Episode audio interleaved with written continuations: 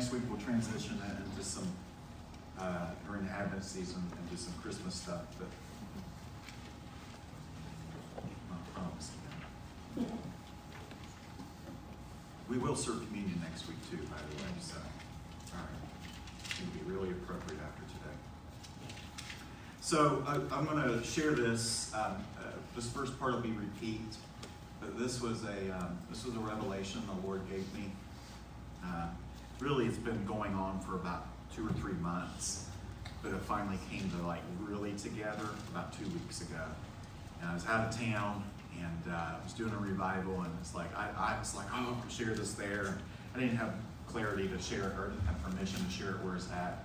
I felt like this is a Wordsworth church because what we experience this morning and what we're experiencing as a church is fueled by one thing, and that's intimacy with the Lord. Come on. That's it. That's the driving force. And like, like you've heard, you need a personal relationship with the Lord. You need a personal and a public relationship with the Lord, but it needs to be intimate. That's right. Amen. Like if all I ever did with my wife was like, pleased to meet you. I'm so glad you're here. Like that would be weird to have a marriage just like that, right? It would be weird to have a relationship with the Lord where like, good to see you, sir. You know, I mean, it sounds really silly, but that He has so much more for us than that. Amen. Okay? Isaiah 64 1, this has been the theme, is, Oh, that you would rend the heavens and come down. Again, this is review, but Paul writes that it's to your advantage that I'm writing this to you again so that basically he's I'm really paraphrasing here, so that you become what you hear. Amen. See, too oftentimes, and by the way, this is what we repeat here, too oftentimes we say, give me a new word, give me a new word, give me a new word, rather. And what we really need is to become the word that we've heard. That's right. Come on. See, Come when we when we when we read our Bibles, by the way, I don't read this thing so I can learn more. I want to learn more, but I don't read it so I can learn more, so I can rattle off stuff. I read it so I can become what I'm reading. Amen. All right. So so when we share stuff here, it's like we're not just sharing stuff. Like I'm not. I- I'll be honest. Like I am so free of thinking I have to preach X, Y, and Z during particular times of the year. I want us to share what the Lord wants us to become. All That's right. right. So this Isaiah 64 1, I believe, is becoming a foundational verse. It's like Matthew 6 10, on earth as is in heaven. But Isaiah 64 1 says, Oh, that you would rend the heavens and come down. And rend, again, it means would you tear heaven open? Would you split it apart? Like that's crazy. It's like, would you split heaven apart and all the contents that are in heaven? All the contents that are in heaven, we're asking for like the bottom to fall out. That's what we're asking the Lord to do. And then it's like, well, what, what's in heaven? Well, He is. There's lots of amazing things that are there. We'll talk about some of those things today. But we're asking, Lord, would you split heaven open and then come down? And again, we've taught you that the phrase come down means, Lord, would you come down and lay prostrate on the earth? And like, that's not just like asking the Lord, would you come down? Like, like I picture like getting in the water. You're like, oh, the water's cold. You put a little bit of touch. We're saying, no, Lord, come down and lay flat on the earth. And actually, I believe, I told you last week that I believe it's a picture. Would you rend the heavens and come down? I believe it's a picture of the Lord. If this was the earth, it's the Lord coming down like this and just wrapping his arms around it, which is Psalm 91 4, that the Lord surrounds us with his pinions, or the Lord surrounds us with his feathers. And that's that's Habakkuk 2:14 that the knowledge of the glory of the Lord would cover the earth as the waters cover the sea. And again, review, it is weird that we want the glory of the Lord to cover the earth as the waters cover the sea. I mean, the sea is made of waters, and we're saying we want the waters to cover the sea. And again, I believe that the Lord wants no distinguishable difference between the earth and his glory. The Lord wants to fill this church. The Lord wants to fill this city with so much of His manifest presence, not His omnipresence, because He's all places at all times, but the Lord wants to fill the earth with so much of His tangible, weighty presence Yes. that people say, Whoa. Like, like, whoa. Like, they may not even know what to, what to say. They may not even how to articulate it. I mean, it's like sometimes when I pray for people in public and the Lord touches them and heals them, sometimes they say cuss words. But guess what? That's the only thing that they know what to say. Right. And so they're like, whoa, what is this? That's like that's like Moses and, and in Exodus chapter 40, when he's about to enter the tent of meeting, and it says that the cloud was there so thick that he couldn't even enter into the temple. We're saying, Lord, would you come down to such a degree on. that we can't even do anything because we sense that you're here? Which is also a picture of, I think it's Exodus 33, when the Lord says, Show me your glory. And then the Lord says, I will cause my goodness to pass you by. Amen. So I, and it's different words, but I love the fact that, that the Lord said, "I- I'll show you my glory, but what's my glory? It's my goodness. Amen. And so we're saying, Lord, would you rend the heavens and come down? We're saying, Lord, would you cause your goodness to come down to such a degree that it leads men unto repentance? Yes. Right? We're saying, would you cause your goodness to come down to such a degree that people see your good works or see our good works and begin to praise our Father who is in heaven, which is James chapter, what is that, one or two? You'll have to, two, James 2. So, I know it. She knows where they are. We want the Lord to come down, Amen. Come on. and we want the Lord to remain. Yeah. By, by the way, that's, when we say come down, we want him to, John 15, 16, 17 talks about the abiding, abiding in the Lord. We want the Lord to abide here. We want the Lord, old, old covenant word, we want the Lord to tabernacle Yes. here, which Yeah. means to, to dwell and to remain. Yeah. So we're saying, would you rend the heavens and would you come down? All right. So we believe that the Lord is actually opening heaven up, okay, and He is starting to come down. Like we've seen trickles, if you will. But I like we want just a deluge, right? Come on. It's like Malachi chapter 3. Malachi chapter 3, the, the infamous tithing passage says that, you know, don't withhold your tithe. And, and if you don't withhold your tithe, see or test the Lord in this and see, and I'm really butchering the scripture, so I'm going to paraphrase, but he says, I'll actually uh, uh, open up the windows to heaven and pour out blessings upon you. Yeah. I mean, that's he's saying I'm gonna pour blessings out by opening the window. And, and so Isaiah, I think, had a greater revelation, said, just tear the whole thing open so you. Come. That's what we're asking the Lord to do. So, so we believe heaven's opening. We believe that the Lord's moving. We, we, we see this. I mean, tangible fruit is there's people actually changing in this congregation, if you will. Amen. Like some of you are getting much, much deeper. And I don't say that as an insult. I actually say that to the glory of the Lord. Like Yes. you're getting Yeah. closer to Yes. God, Yes. which is a good thing. Which, by the way, it doesn't matter if I followed Him for two days or if I followed Him for 50 years. There is always more. There's an Amen. inexhaustible well of His glory and His goodness is like, whew, I just, I'm like, Lord, what's it going to look like when I'm 75, 80 years old? Like, like how, I won't even, I wouldn't even come close to exhausting the goodness of you. And then when I get to experience the rest of eternity in heaven, then it's just going to be like glory after glory after glory after glory. And I'm thinking that's going to be amazing. Come on. So here's this picture of Isaiah saying, split heaven open and come down. And then, and then it says that the mountains might quake at your presence. And, and again, we've talked about that, but I believe that's God coming down to such a degree that darkness things begin. Like there's that song that you make the darkness tremble. But we're asking the Lord to come down to such a degree that mountains begin to quake at the very thought of Him coming down.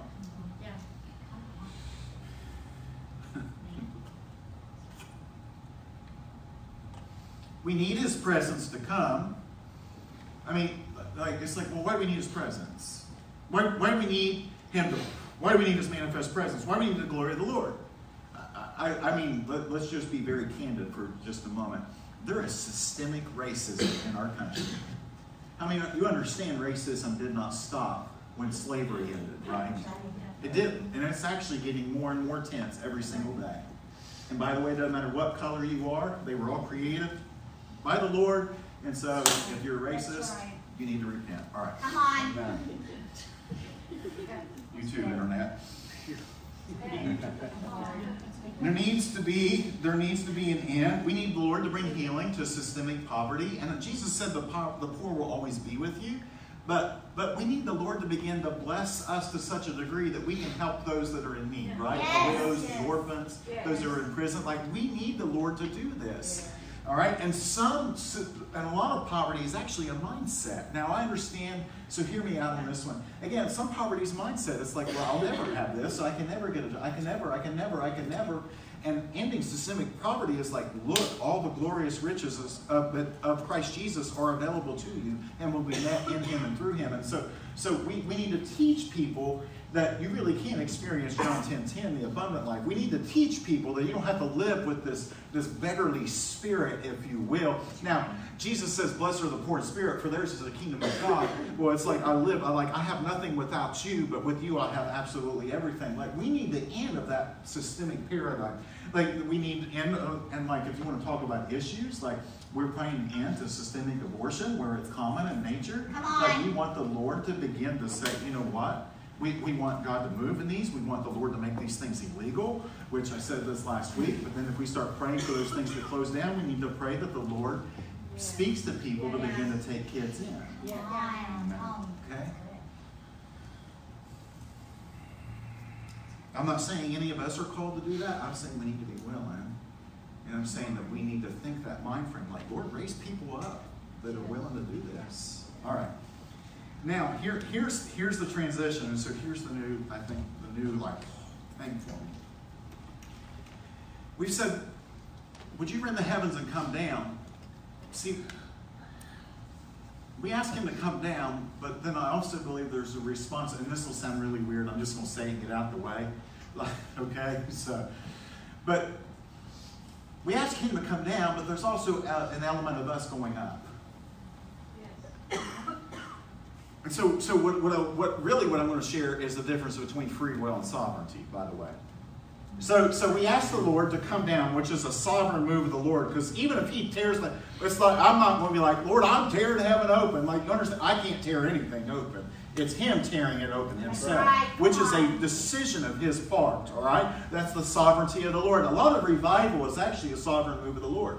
But then there's a lot of it that is perpetuated by our hunger and thirst for him, which is, those are the verses we love to quote here. Because, like, I believe that part of what the Lord's doing is because he wants to do it. But I also believe a big part of what the Lord wants to do is actually depending, dependent upon us wanting him to do it. Like, what the Lord's doing here, I don't think was necessarily a plan just for River City. But the Lord was like, I'd like to do this here, here, here, here. It's just that we're learning to say yes to what He wants us to do, all right?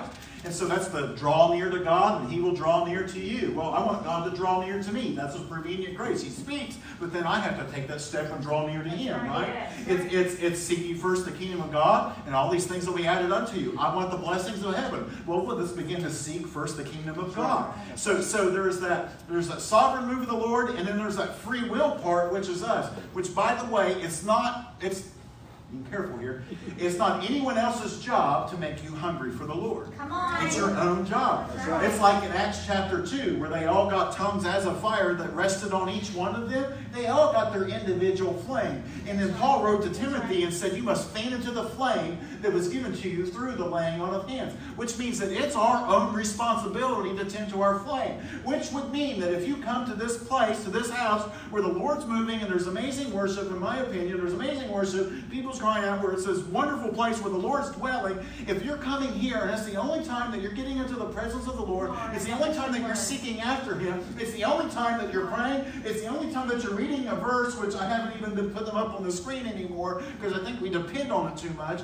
But if that's the only time we're getting into these things, guess what? Your flame is going to get diminished. Yeah, that's true. It's like it's like the enemy will come and go and blow your flame out. Well, you know what? Like I'm thinking, man, if I spend so much time with the Lord, and I'm not, I'm careful. I don't want to tell you how much time to spend with the Lord. I'm saying it's probably more than all of us are. All right.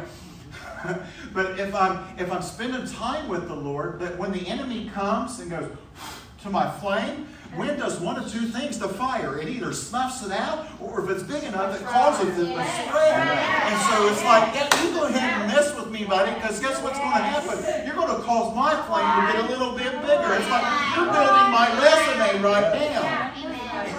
Amen. Woo, good. Yes, come on, come on. So we have this responsibility to go there. So turn to Revelation chapter 22. And this is this is an incredible passage.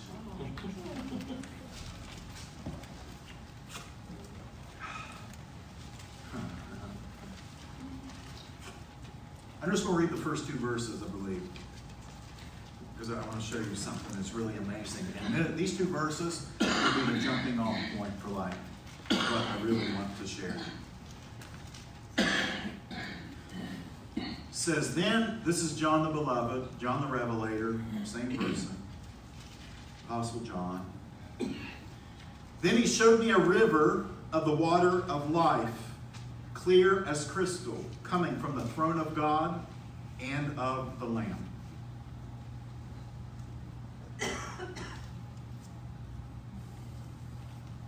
Which, by the way, if you if Old Testament, you can look at this passage in Ezekiel 47 if you want a mirror passage in Psalm 1.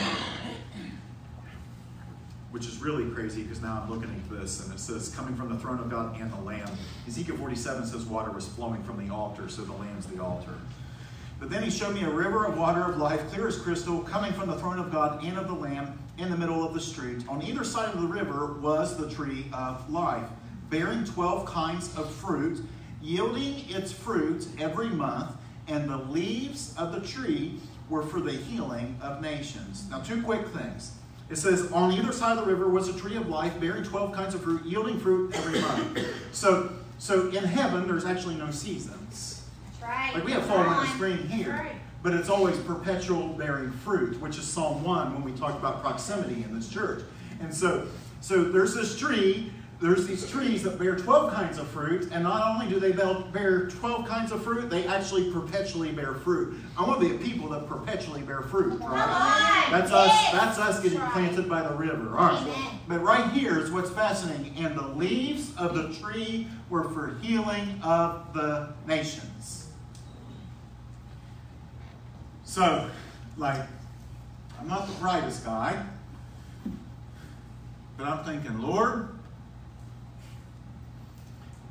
why do you put the leaves that heal the nations, why do you put those in heaven? Like, why don't you put those here on the earth? Like, track with me for just a moment here. Hmm. like, like if, if, if there's something that this world, like, if there's something that can end systemic, systemic means it's just part of the system and it's just so ingrained in the culture that this is the way it is. If, if Lord, if you could end systemic racism, why would you put the leaves that heal that in heaven? And why wouldn't you just put that here on earth? Like, why wouldn't you put it on the corner of Preston and Gilmore where I could be like, whoop, right? And be like, here you go. Right? I mean, why would you do that? So we'll get to that in just a second. But it's interesting that those leaves for the nations that bring healing are in heaven. It would make more sense for them to be on earth because they are needed here. Again, to heal racism, poverty, abortion, whatever issue you can think of, it's not going to be healed by some talking pundit trying to change things, okay? It's not going to be healed by the right or the left or the middle. It's not going to be healed by that. It's going to come because of the presence of the Lord. And so we absolutely, absolutely need those things. So, so why are they in heaven? He- Here's my thought. Here's my thought, and this is I say thought. This is really what I believe the Lord is saying to us today. They are in heaven because the Lord will only give those leaves to people He trusts. Mm-hmm. Yes, that's true. What does that mean? I mean, He only gives them to people He trusts. That's why sometimes you see people, the Lord begins to move in people's lives, and then.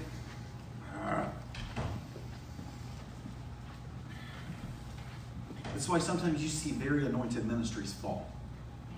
Why do they fall? The Lord, they still operate in their gift. That- That's because the gifts of God are without repentance, and that's a whole other thing. But the, they lose influence because they cannot be trusted with it because because because I think if the Lord made that so easily accessible, we would make it about the leaf instead of about Him. That's right. Does that make sense? Yeah. Come on. Right. So the Lord only gives them to those He trusts. So why are they in heaven? Look at look at Revelation chapter four. So if they're there and He only gives them to trust, like why are they actually in heaven? Revelation four, starting with verse one. It says, "After these things." After these things I looked, and behold, a door standing open in heaven. and like, like, that's crazy. So there's windows in heaven, there's doors in heaven. I mean, there's mansions, so there might as well be doors and windows. But anyway, so here's this door in heaven, and the first voice which I heard, like the sound of a trumpet speaking with me, said, Here, come up here, and I will show you what must take place after these things. Immediately I was in the spirit, and behold, a throne was a throne was standing in heaven, and one was sitting on the throne. And he who was sitting on the throne was like a jasper stone and a sardius in appearance. And there was a rainbow around the throne, and like emerald in appearance. And around the throne there were 24 other thrones. And upon the thrones I saw 24 elders sitting clothed in white garments with golden crowns on their heads. And, and so, like, here's John, and like I could go on. It's just an amazing, amazing picture. Here's John, and first of all, the Lord says there's leaves that bring healing to the nations, which means that there's these things there in heaven. He opens heaven up. There's these things there that are only there that could be the answer to every people's prayer on the planet Earth are actually there to bring healing to those things. And then, who does the Lord do this to? He tells John, he says, Come up here. Which means that we're saying, Lord, come down, but the Lord also gives an invitation to come up. Come on. So how do you come up? Well, you don't go up by going like this, you know, or is there some ladder I can climb up? That's actually Jacob's vision, angels descending and ascending on a ladder. But any, uh, but, but it's not like trying to get up with a bunch of effort. You actually go up. You actually, well, you actually go up by going down. That's right. Come on. Right. Come on. This is why prayer is so important in our individual lives. Yes. Not just corporately, but individually. Yes. You go up by going down. So good. Why, what, what's the scripture for that? He exalts those who humbles themselves. Mm-hmm. He lifts up those that humble themselves. So the Lord says, Come up here, and I'll show you. Come up means to ascend, it means to elevate, which means that, that, that and again, I'm just using like we're here, but it means that the lower we place ourselves, and it's not false humility, because false humility is actually pride, but it's, it's, it's, it's placing ourselves before His feet feet and saying, You're good, you're loving yours forever, and, and you have all the answers. We have nothing, we're bankrupt without you. However, you want to say it, it's saying that we recognize that you have something that the world absolutely desperately needs, and we're going to be willing to pay the price to actually go get that thing. And by the way, when he says come up here, it means ascend, elevate, and the word here means come up to this place. Well, which place is it? The throne room of heaven. Amen. Come on. There is not a king on the planet Earth that I have permission to walk into their throne room. None of y'all do either, unless you're holding out on me. There's not a king on the planet Earth who says, Michael Perkins, I'm going to roll out the red carpet for you. And I can be like, you know, when I walk down that, It's just not going to happen. But the Lord of Lords, the King of Kings, the one that's seated on the throne with Yeah. 24 other thrones surrounding it, and there's a rainbow around the throne, which, by the way, we need to be okay with rainbows again, okay? It's something the enemy's trying to steal.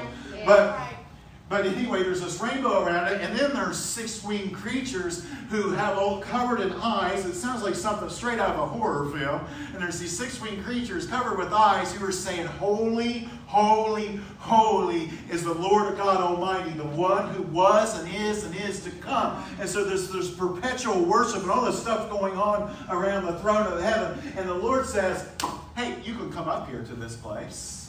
Like, that's wild, dude. I mean, that's absolutely wild that he would invite us. Well, how do we know that we're allowed there? He says, let us approach the throne of grace with boldness or confidence in our time of need. Right? Why? Because it's not because of the blood of bulls and goats, but it's because of the blood of the Lamb. It's because of the blood of Christ that's provided a way for us to go to this place. And so I'm telling you that if we want to be able to get those leaves, then we need to be the ones who's willing to get on our knees and ascend to the heavenly places. Amen.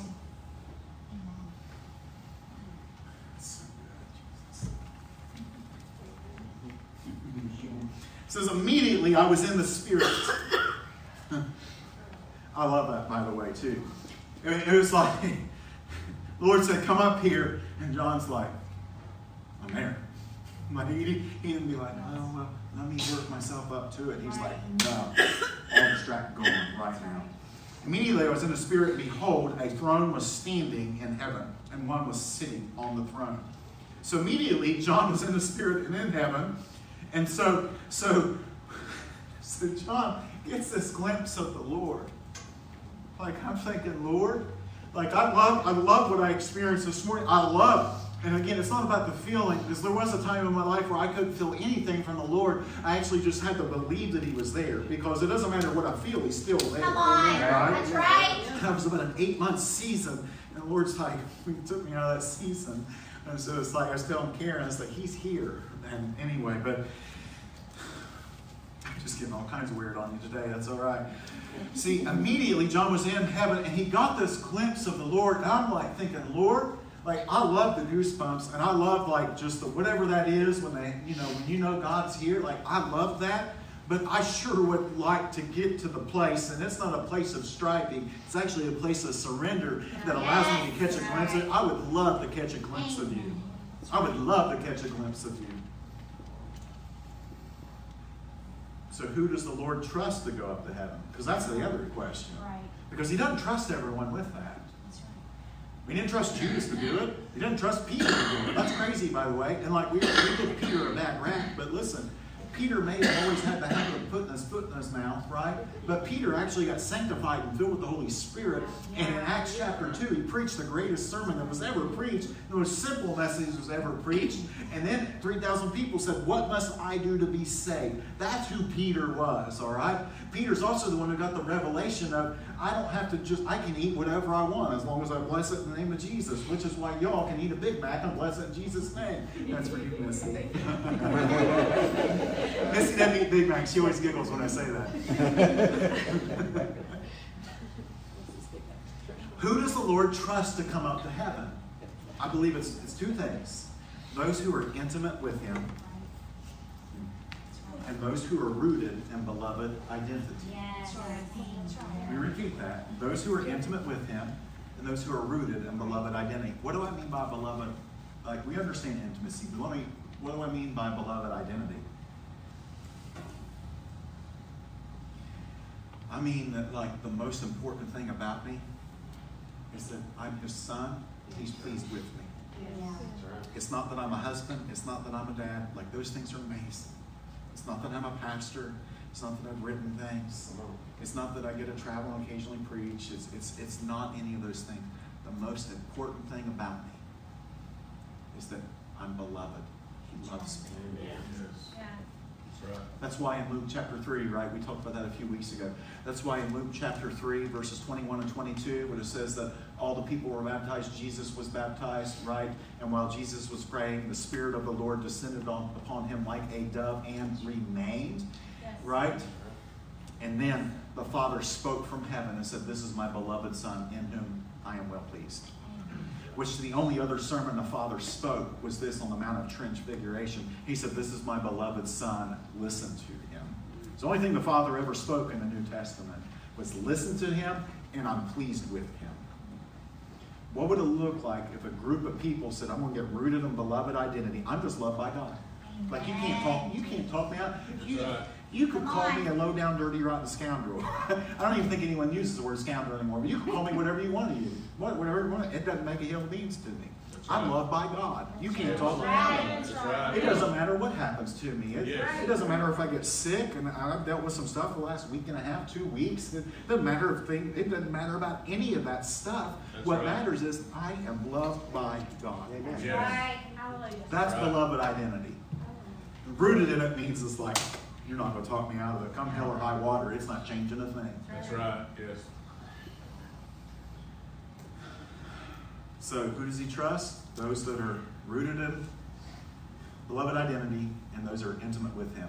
I want to talk about intimacy real quick here. Maybe not real quick. I got time. Intimacy.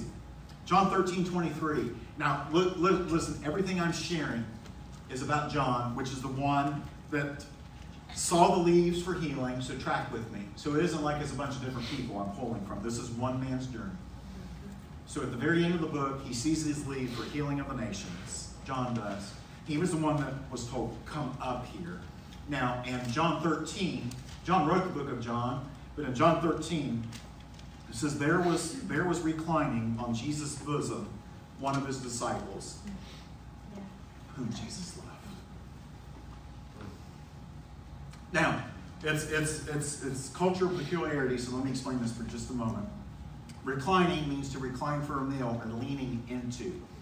And so, so what they would do, and I'll actually demonstrate this so you can get a picture.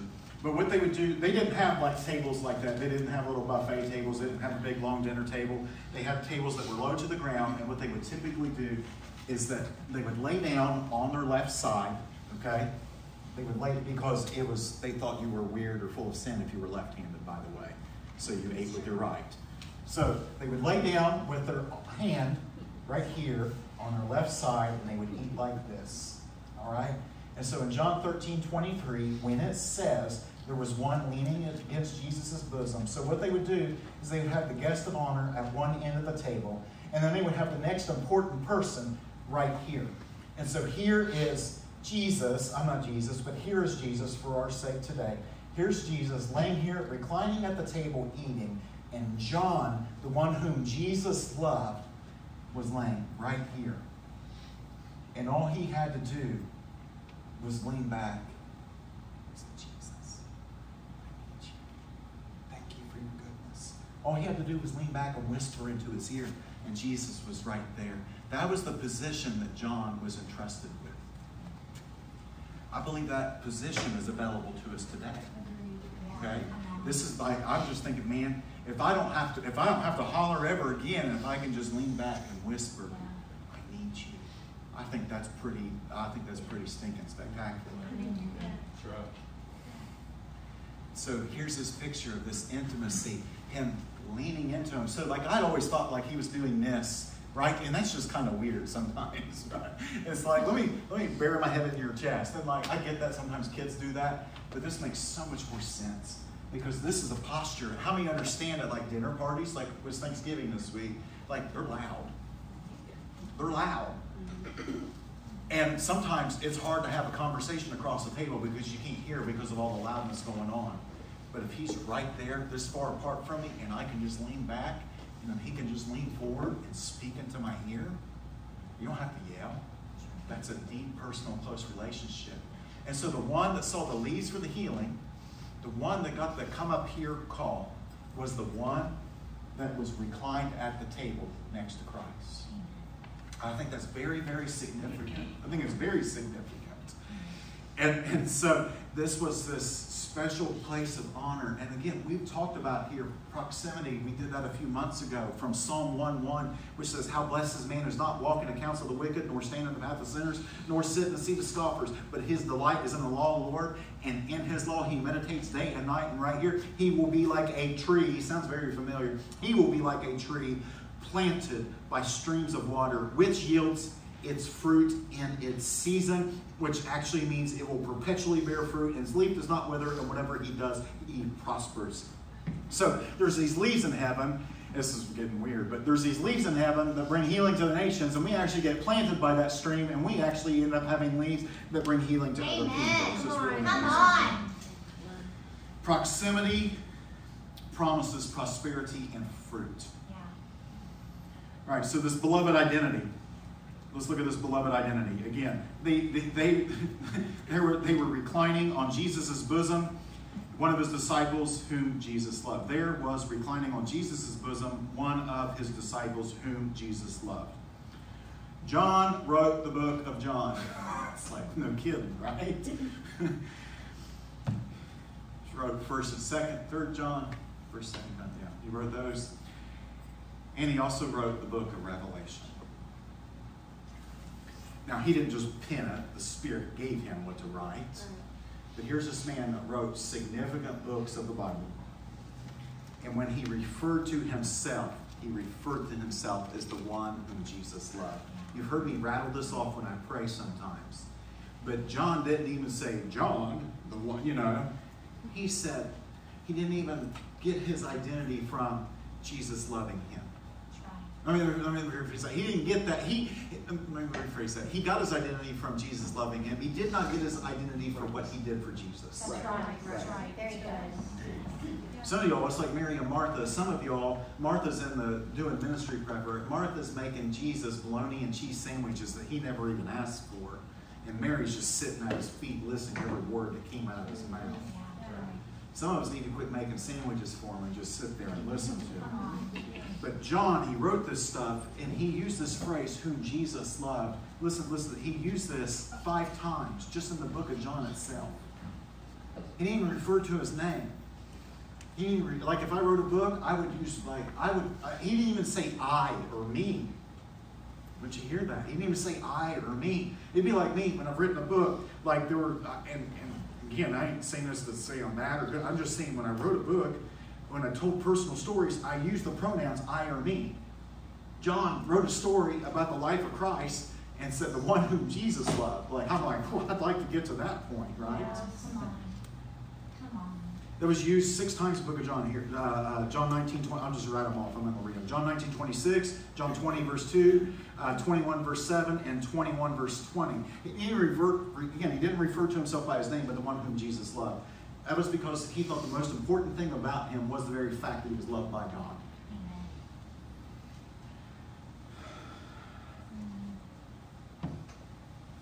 So I'm just going to read this verbatim, okay? He gives healing leaves for the nations if we are so rooted in beloved identity that the most important thing about us is that Jesus loves us. And the most important thing that I do is that I rest in you. That's it. That's it. I'm rooted, I'm beloved, and I'm and the, and, and and my favorite activity is doing this. Yes. Like, don't get me wrong, I love going to Walmart and laying hands on sick people. Y'all know that. I love doing that's like like makes me come alive. But it's not more important than this. That's right. Come on. Because you understand, like, if I don't do this, I don't do this, I don't have anything to give me anymore. That's Matthew 10, 7 and 8. Heal sick, raise the dead, cleanse lepers, cast out demons. Freely you receive, and I freely give. Some of us aren't really good at receiving. And I'm saying that if we're going to go to where the Lord wants us to do, if we're going to see revival in our city, which I believe believes would be a representation of revival because it brings answers to which is realistically what revival is. And sometimes it could be a physical healing, or sometimes it could just be a salvation right then and there. But they all point to the same thing because sometimes people get healed, and then a month later they get saved because that healing opened up their heart to what the Lord wants to do. But but so here's this picture of what we want the Lord to do in our city, and I'm telling you, it will not happen unless we're willing to be intimate with the Lord. Amen. It will not happen unless we're willing to be intimate with Him. I'm telling you, it will not happen if the only time we spend with Him is when we're in this space. That's right. Now, you may want to come up here and pray all by yourself. Praise the Lord, glory, hallelujah. I hope you do.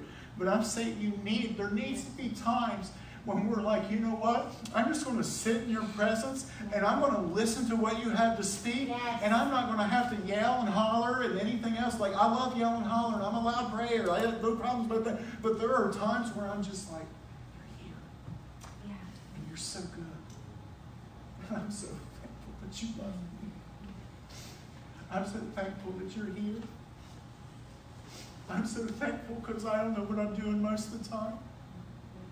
And every, Lord, every time, every time I stand before this group of people, and each week there's a little bit more people, and I'm very aware of my inability and my ineptitude, and they're looking for leadership and guidance. And the only thing I know what to do is to go get along with you. It's like, Lord, I, I, I, I, I, I used to be able to come up with vision statements and mission statements, and I think those are things that are important, Lord. But the only thing I really feel like I can do well is get along with you and talk to you. Yeah. And Lord, if my life, if my life would become an invitation for others to do that very same thing, I pray that's the case. Yeah.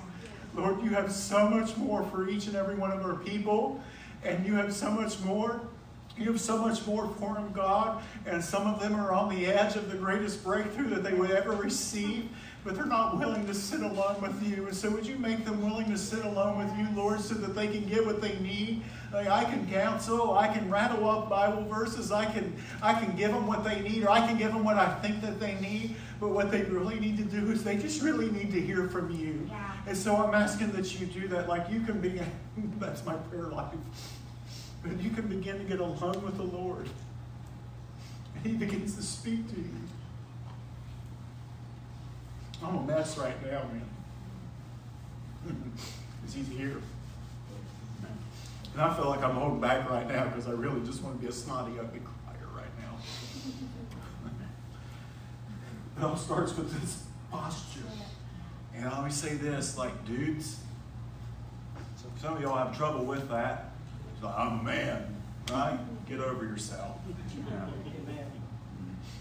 Get over yourself.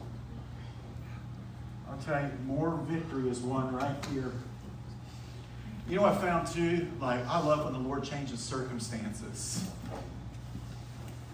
You know I found, especially recently? It's like the Lord hadn't been changing my circumstances, but the Lord's been changing me. Amen. That's right. Amen.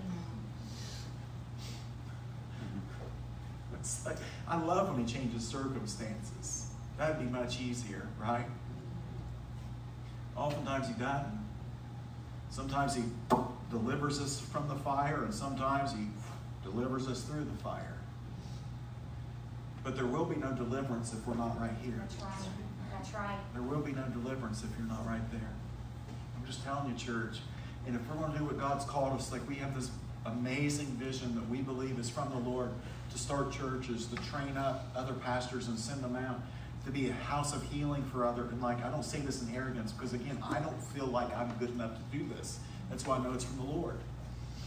But we feel like we're a house where pastors can come and heal for a season and, and experience the joy of the Lord again and the goodness of God and, and, and see that people really can be hungry and, and there's a different way and, and we really can be spirit led rather than pastor led or personality led, right? Or board like we really can be a spirit led people and, and, and they can come and get that healing and then when they go into their next assignment it's all completely different for them like that's what i'm praying for this house i'm praying that we plant churches all around our city and the dark places Yeah. it's like where all the churches are closing up it's like we're going to go there that's Come where i want to be it's like C.T. Studd said, the famous evangelist. He said that if I could, if I could build a rescue house, it would be right next door to hell, and I would pull people out of hell all day long. That's what he's saying. Like that's what I think the Lord's calling us to do. And so we have this here, but we want to be an apostolic, ascending Yeah. church. I want to hoard the resources resources of heaven. I want to redistribute Come the on. resources of heaven. Come on. It all starts in intimacy. It all starts with that intimacy. Now, here, here's, here's what I'm hearing, and this is what I wrote down. I told April I actually had, I had two distinct different ways to end today. And I think I'm going to go with this one. I believe this is what the Lord wants. John 17, 3. This is what I'm hearing. I felt like the Lord said there's only people that would think in their hearts, or you would say, and you say in your heart, if you understand, they would say, because I, I, I knew it would be a mess this morning sharing this. But people would say, I'm not you, I'm not emotional, I'm not this, I'm not that, and I'm not the other.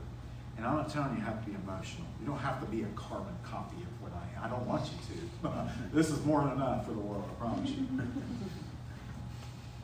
but the lifestyle's available. That's right. Mm-hmm.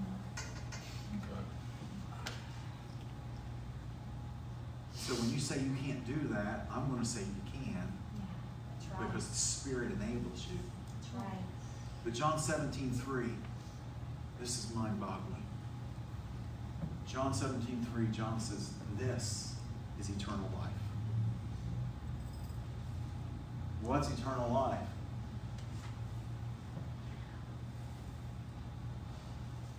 That they may know God. Hear my heart. It's not about praying a prayer to go to heaven.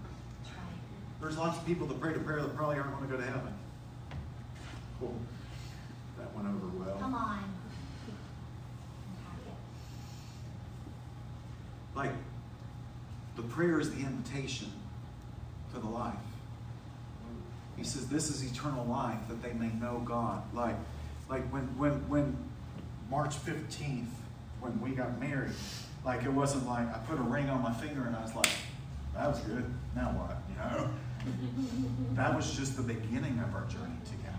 That's right. So when you pray that prayer, Lord, forgive me of my sins, I think it's a good thing. But when you pray that prayer, forgive me of my sins, that's just the beginning. That's right. It's the beginning of a lifetime of walking with the Lord, which is Genesis chapter, what, two and three, when the Lord went to go walk with Adam and Eve in the cool of the day. And they heard him walking through the garden, like, and then that's when they sinned and they messed that whole thing up. Like, eternal life isn't just praying to prayer. Praying to prayer is the invitation into this lifestyle of saying, I need you. Yeah. Can't do this without you. Do you understand what I'm saying? Yes. The word know, that they may know God, by the way, it doesn't say that they may know about God. There's a lot of people in the church, and I don't say this to condemn anyone, there's a lot of people in the church that know a lot about God. Some of y'all can rattle off a lot more Bible verses than I can. I'm not the least bit ashamed. like, whatever. You have a better memory than me, dude. That's okay. But he writes it on my heart when I need to be able to rattle off something that comes out. That's right. Come on. Yes. This is eternal life that they may know God.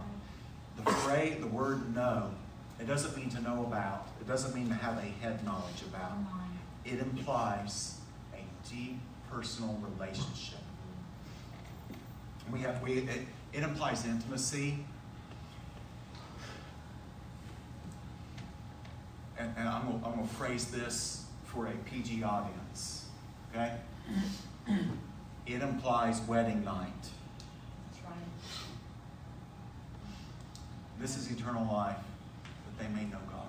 Like, that's crazy to me. It's not knowing about Him, it's about having that intimacy with Him. Come on. That's John 17, that we abide in Him and He abides in us. And or that's like Jesus praying, may, may they abide in me like you and I abide in each other. And they abide in us like this whole whatever type thing. He's inviting us into that. It's, it's 1 John chapter 1 that they may fellowship with one another as we fellowship with each other. It's this deep personal connection with the Lord that He's inviting us into. That's really hard for people because in order to have intimate, intimacy with someone, you've got to let your guard down. You've got to like, you've got to literally trust your heart. When when we got married, it was like she trusted her heart with me, and I trusted my heart with her. And, and it's and it's been 15 and a half, almost 16 years of trusting one another with this most precious thing that we have.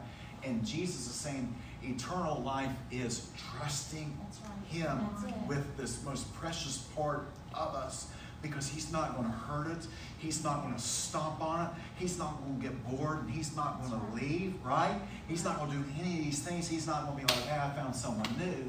He, he's saying, I delight in you. And I want you. I want to spend alone time with you. I want you to be intimate with me. I want you to have a personal relationship. And again, we hear personal relationship. It's not just about being like, I profess him as my Savior.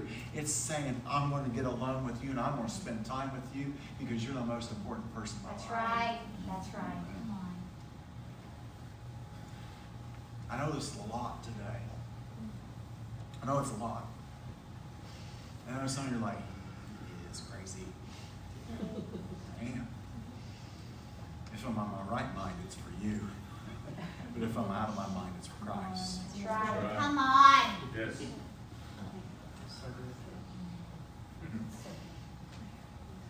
I'm sitting because I'm trying to like hold it together because I'm telling you, He's inviting us into something. Yeah, yeah. That's right. Now, I don't understand this, but like when I say I'm going to recline at the table with him, like, like you know those scary movies where like someone's there and something comes and drags them by their feet and tries to pull them away. You know, very oftentimes that when you try to not necessarily lay down with the Lord, but when you go to get alone with Him, you recognize that something's always going to be trying to pull your attention away from Him. That's right. It's going to. It's going to.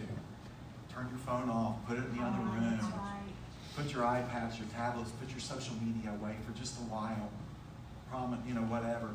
Turn it on private mode to where only the most important people in your life can get a hold of you. Not that all of you are important, you're important. But like if my wife calls me, like I have, I need to answer that. I understand.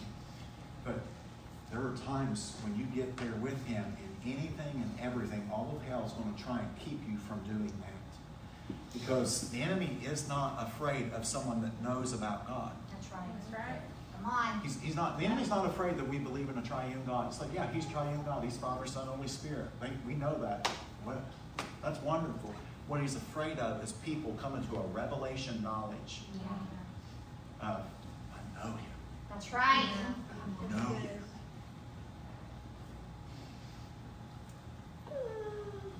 So this one that saw those leaves is the one many years before was leaning up against him at that table, rooted in that position. Now, I, you're like, so I can't live that position. I got a job to do. I think it's a posture of the heart. Brothers. yeah. I, use your imagination for just a bit.